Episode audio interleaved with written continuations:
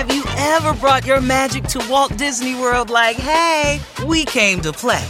Did you tip your tiara to a Creole princess or get goofy officially? Step up like a boss and save the day? Or see what life's like under the tree of life? Did you? If you could. Would you? When we come through, it's true magic. 'Cause we came to play. Bring the magic at Walt Disney World Resort. Is this house a good price compared to others in the area? Are prices going up or down? If I don't make an offer right this very moment, will I miss my chance? These are just some of the questions a home buyer might ask. And these are the sorts of questions an agent who is a realtor can help answer. Because realtors have the expertise, data, and access to specialty training to help you navigate the process of buying a home. They provide support, guidance, and have your back every step of the way. That's what realtors do, because that's who we are. Realtors are members of the National Association of Realtors. What's good, y'all? This is Breeze Brewing from the Mighty Juggernauts. And make sure you subscribe and download the podcast, Library Rap, the hip-hop interviews with Tim Einenkel, hip-hop journalism on the highest level. Yeah, what's up? It's your boy Joel Ortiz, and I want everybody to make sure that they subscribe and download the podcast, Library Rap, the hip-hop interviews with Tim Einenkel. Yo, Tim, I hope all is well. You my guy. I know these interviews are not interviews. They're actually conversations, and I appreciate them all. Yeah. Hey, what's up, everybody? This is Ice-T. I want you to do something for me. Make sure you download and subscribe Library Rap, the hip-hop interviews with Tim Ironcow. It is fucking official. All right? Stop playing. Download and subscribe. Library Rap, the hip-hop interviews with Tim Ironcow. It's cold. You are tuned into the Library with Tim Ironcow.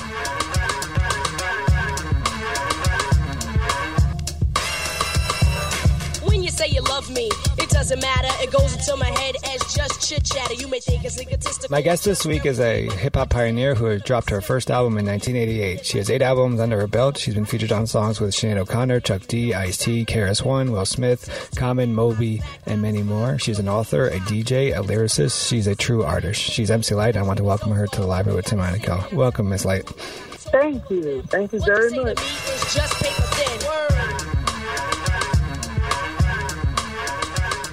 So I just want to start, prior to picking up a pen and writing rhymes, what drew you to rap music and hip-hop culture? And then what did you want it to teach and contribute to the culture and the music? But what did you want the music and the culture to teach and contribute to you?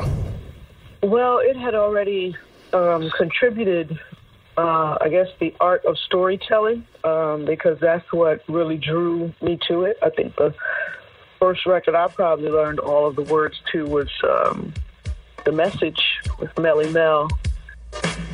Broken glass everywhere, people pissing on the stage, you know they just don't care. I can't take the smell, can't take the noise, got no money to move out, I guess I got no choice. Rats in the front room, roaches in the back, junkies in the alley with the baseball. You know, Grandmaster Flash, Furious Five, and it just was, it was everything. I mean, the beat, the music was so ominous, and the lyrics were so vivid. They vividly painted this picture of the Bronx and everything that was happening there. And I think I definitely heard the song prior to knowing what the Bronx was all about. But I loved the way those lyrics hit, and immediately it put me in a space where I wanted to be able to do that. When I got older, I wanted to be able to, use my words to paint a picture. And then, of course, when I heard Salt-N-Pepa, it was over, and I really believed that I could actually do it.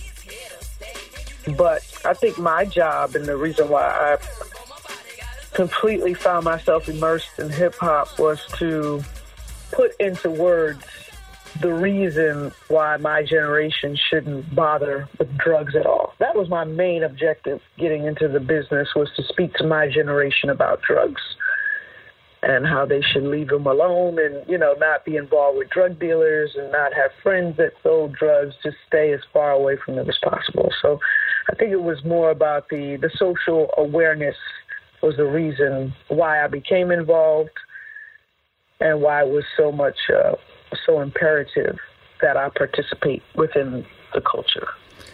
At that time, was there, I mean, for you, was there already thoughts that this would be your career, or was this more of, I mean, or was it still this, in terms of the hip hop community and rap music, was it just like, well, maybe this will, you know, catch fire and like today become the number one genre and, you know, in the States and the world?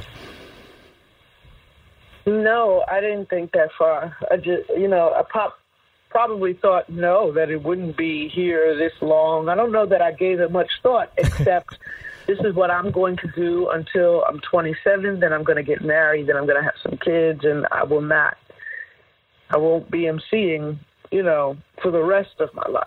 Mm. But little did I know it would be something that I'd love to do forever, if possible. Prior to our interview, I was reading interviews that you've done, and something that caught my eye is that you talked about how your mom used to play a lot of Al Green when you were growing up. How did your mom's music kind of shape you as an artist, the artist you are today?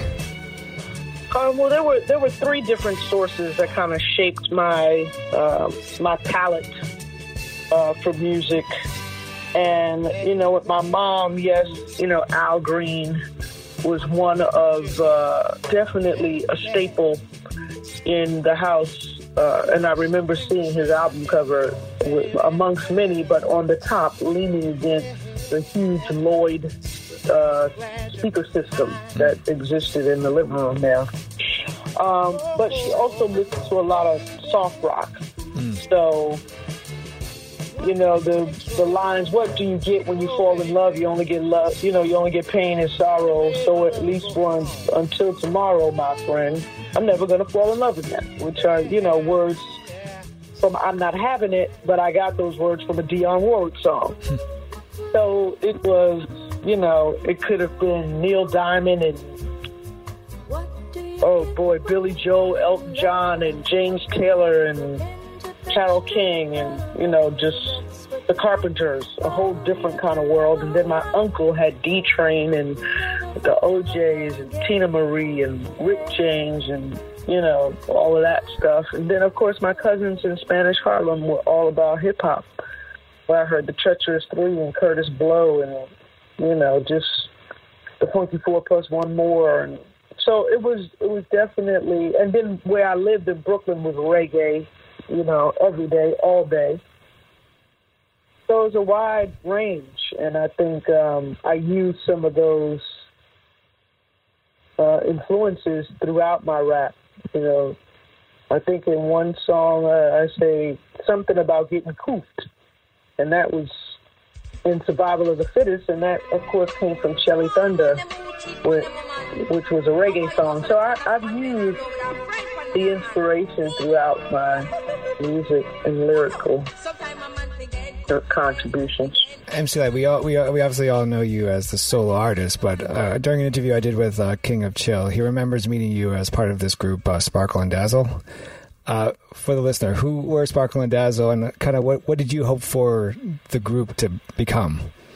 Well, the group was called Pure Elegance, and, you know, each of us had a name, of course. I don't know. At that time, I think we were really just having fun with what we were doing. And I remember we wound up getting a manager. And, you know, at that time I was going to school. I was in high school, and, you know, I'd sent my registration money for college. Like, so it was like the thing to do at that point, to see, you know, where we would go, I guess. But she wound up going to, I think, nursing school. Mm-hmm. And I wound up auditioning as a solo female artist for the record label. So when you auditioned for the label, I heard you say that you were kind of, You presented them essentially a book of poems, and then they decided that they wanted to create beats around your poems. Did you want your poems to become rhymes, per se, or when you first wrote them? Because ultimately, what did you want your poems to become prior to this audition with the record label? I think, what did I want my poems to become? I mean, I wanted them to be used, and I did foresee them to music, and it might have been, you know, poem/rhyme. Excuse me, they just weren't written to music. Mm. You know, they were written, you know, to just paper and, you know, my thoughts, as opposed to being incited by a beat or something of that nature. But I was I'll tell you one thing, I was happy I had that book. I hadn't looked in the book in forever. You know, I started writing in that book, I think, when I was 12. Oh, wow.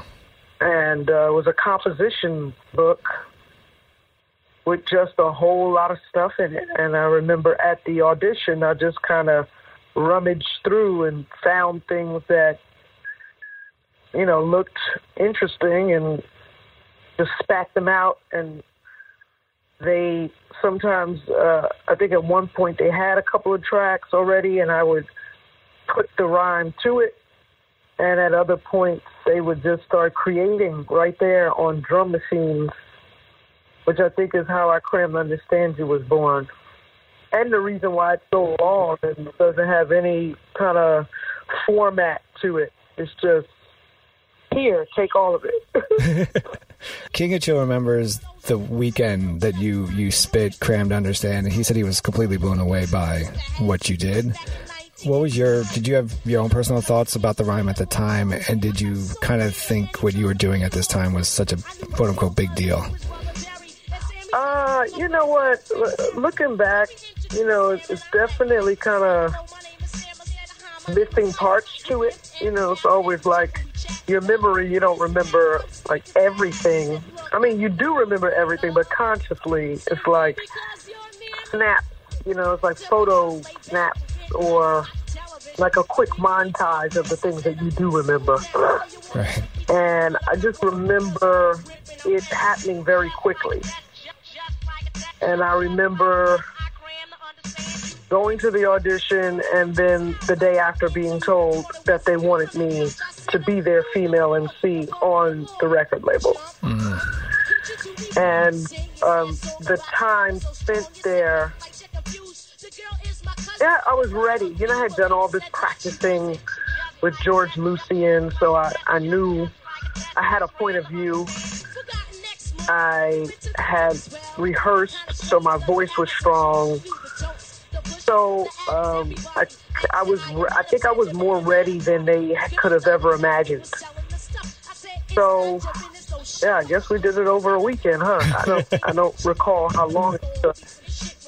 I don't recall how long the process took. It just seemed very quick to me. So yeah.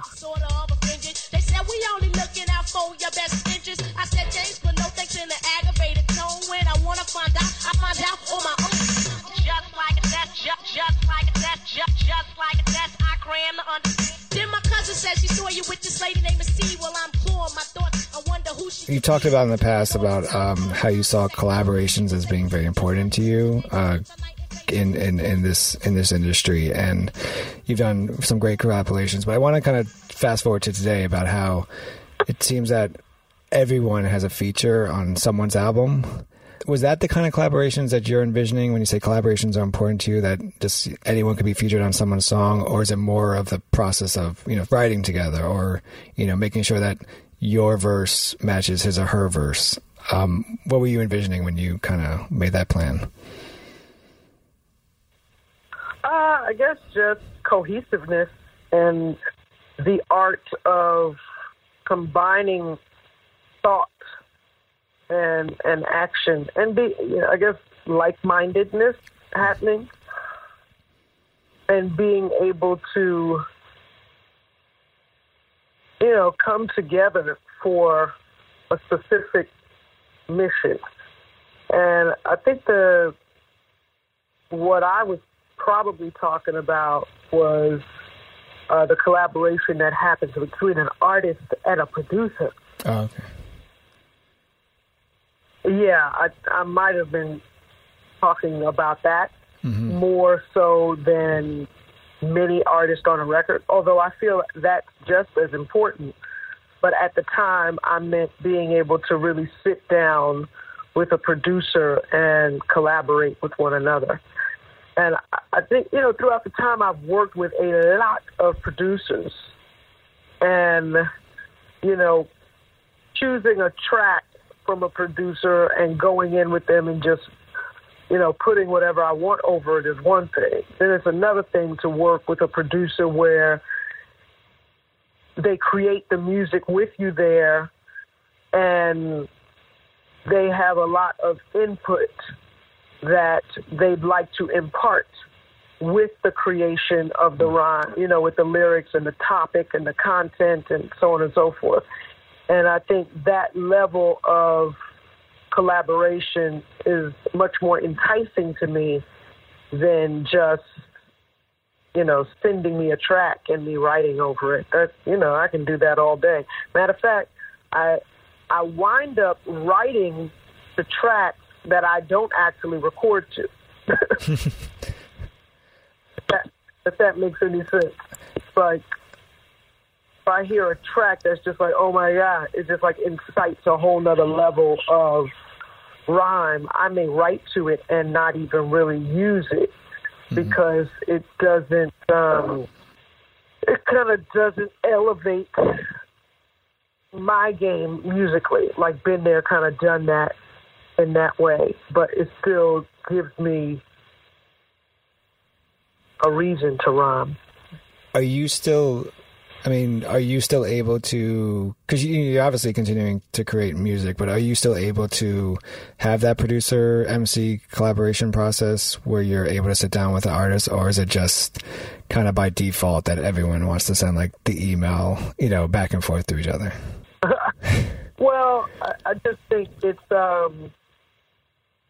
probably in lieu of time. You know, everybody's spread out, and it's like, okay, when will we get together to make this happen? Right. You know, we, Kane and I are working on a project, and really it's about our schedule and being in the room at the same time and having it be completely cohesive and not like I drop a verse and just send this thing.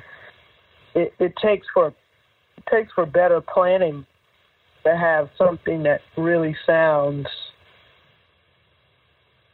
like you were in the studio at the same time. So, and that's the kind of work that I actually like to do, is where if we weren't there at the same time, you can't tell. When you did one of the most powerful collaborations, you did a stick out with Chuck D, Ice-T, and Ice Cube off of Terminator X's album.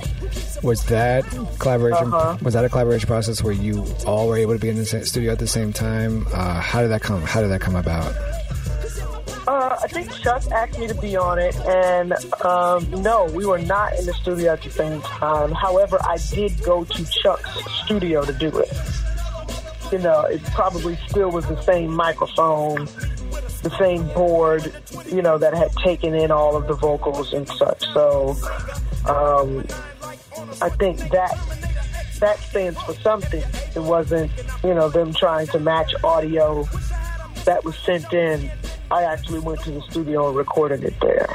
One thing, you know, going into this interview, I appreciate is trying to listen to all your entire discography, and I noticed that you really adapt styles really well, and you even talk about how you have to do that in the track TRG off of Bad As I Wanna Be. When you begin to think you can't be gone, but you can be gone in the blink of an eye. Don't ask why, cause you tried. Somebody came along that was twice as fly. I remember when I hit the scene, it was the second phase. Rope chains, two finger rings, those were the days. Latin quarters. Where you kind of talk about adapting to styles and also lasting in the industry. When did you personally learn this lesson about how to last in the industry? And did the business side of the industry ever deter you from pursuing the art? Oh, goodness. Well, I definitely think it's necessary for one to do that. If not, you kind of get eaten up by these waves that kind of come through and shock the culture and send it in a completely different direction. And I think if you're smart enough, you can kind of get on that wave or at least have a group of people that tell you you should. And I think for me, it was just that. It was, you know, after Poor Georgie, you know, things kind of went really hardcore with, you know, Cypress Hill and House of Pain and Naughty by Nature. And, you know, out of that, I was able to, you know, go down to Teddy Riley and get Roughneck. Mm-hmm. And I think that was, you know, the big deal from that record. And then when, you know, Biggie came and kind of cooled everything out and made it about lounges and chilling, and, you know, I was able to get Keep On Keeping On from Jermaine, with the success of, you know, Escape and the things that were happening down in Georgia. And then the tide kind of went even, you know, more lax, but still, you know, with Biggie and Bad Boy lighting everything up, where I was able to get Cold Rock a Party from Puffy, which, you know, he was on fire with all the remixes he was doing. And, you know, so just being able to, you know, unfortunately, some could even look at it like jumping on a bandwagon, but because I had been in hip-hop, you know, since 87, it felt, you know, almost natural to kind of add these pieces to the discography. And the funny thing is, you said 8 albums, I actually have 10, but the last 2, of course, were independent. So it's kind of hard for people to understand. It's still something that I do. I put music on my MC Lyte app all the time, and I have, you know, an album called Legend that was released vinyl only about 3 years ago, which has Common and Coco and Faith and Lil Mama and Kenny Lattimore. It's like a great piece of work that is definitely worthy of checking out. And then most recently I have Spotlight, which was part of a Nissan initiative and activation at the BET Awards, and that record is just cold. So I guess it's just all about what's happening at the time, and if you're lucky enough to, you know, have your hands on the pulse of what's happening, then you can be counted in. And I was able to do that for many years, which to me is really important. And I think there's definitely other MCs. LL has been able to do that, you know, to move with the times and work with the producers that are setting that, you know, that sound up for that era of time. Have you ever brought your magic to Walt Disney World like, hey, we came to play? Did you tip your tiara to a Creole princess or get goofy officially? Step up like a boss and save the day? Or see what life's like under the Tree of Life? Did you? If you could, would you? When we come through, it's true magic, 'cause we came to play. Bring the magic at Walt Disney World Resort. Meet Stacy. Stacy's on the hunt for a new pair of trendy glasses. Call me picky, but I just can't find the one. Luckily for Stacy, Walmart Vision has virtual try-on. Now she can try on hundreds of frames virtually, then upload her prescription and get new glasses delivered right to her door. Really? Yeah, really. Well, the hunt just took a turn for the better. Buy your next pair of glasses with virtual try-on from Walmart. Welcome to Easy Eye Care. Welcome to your Walmart. Restrictions apply. See walmart.com for details. There are any number of reasons you might consider selling your home. To move closer to family, live within a smaller budget, or just wanting a change of scenery. Whatever your reasons, having to figure out all the various housing market trends in your area may not be what you signed up for. That's where an agent who is a realtor comes in. Realtors have the expertise to help you find the right price and navigate the process to sell your home in a way that's right for you. That's who we are. Realtors are members of the National Association of Realtors. In a fast-paced world, every day brings new challenges and new opportunities. At Strayer University, we know a thing or two about getting and staying ahead of change. For over 130 years, we've been providing students like you with innovative tools and customized support, so you can find your way forward and always keep striving. Visit strayer.edu to learn more. Strayer University is certified to operate in Virginia by CHEV and has many campuses, including at 2121 15th Street North in Arlington, Virginia. Do you have a favorite kind of style or era that you like to rhyme over or at? And is there one that's like the most challenging? So, for example, when I listen to, like you mentioned, Legend and the song with Lil Mama, you rhyme incredibly fast, and to me, who can rhyme to save his life, that seems the most challenging in the world. But is that actually challenging for you, or is that just more kind of like a, you know, just something you do?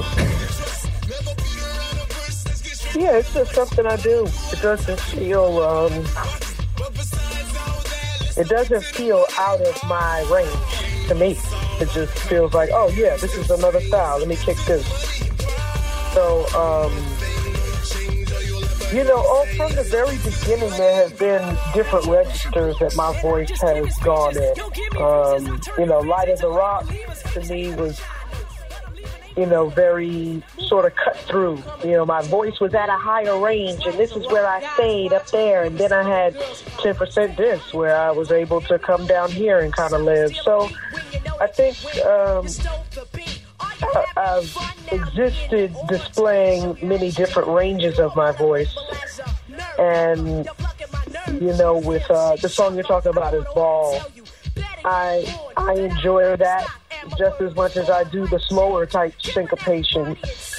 It just depends on what the music calls for. So Legend was your first album in over 11 years, and that was dropped in 2015. Where are you now as an MC? And then what's next for MC Lyte the MC? But what's next for MC Lyte the person? Well, I'm still creating. We've got lots of music of that feels good, and I'm, entering into the licensing game in terms of knowing that the music has legs to kind of walk and live in many different spaces. So that feels good. And I kind of create when I want to, as opposed to, meeting deadlines or I think many years ago, I would only go in the studio when it was time for an album because I would work so hard outside of that space that by the time I was finished touring and so on and so forth, I wanted to rest until really going back into the studio. But now I kind of go in whenever I feel, whenever there's a piece of music that inspires me to go in and write. So, yeah, I think definitely looking forward to the fans should look forward to more music through my app, which is where they can stream everything. And then, for MC Lyte, I'm doing more production development for television, for film, as a company, which I'm excited about, and a lot of things coming down the pipeline to be excited about for me. And then, just making sure to balance everything properly. I have a husband now, so that's extremely congratulations important. And I have thank you. I have a huge part of my life now is devoted to making sure that my marriage is solid and strong and expanding and growing and then a business that's thriving where we manage other artists and creative types, so that's important. So it's all pretty much a balancing act at this point. I have one more question. I feel like you've probably heard every record imaginable. Has there ever been one kind of hip hop record that's not yours that kind of has completely blown you away and had you say like, well, I wish I wrote that, or at least I wish I was a fly on the wall when that was produced?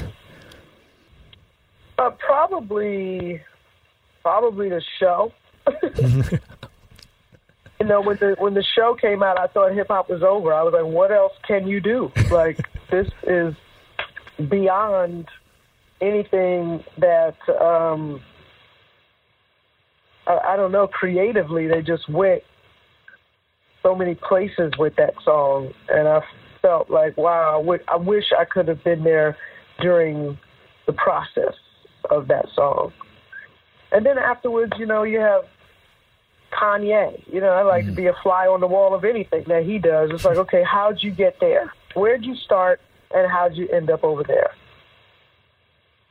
And, you know, I'm fascinated by many. Swiss beats, Timbaland.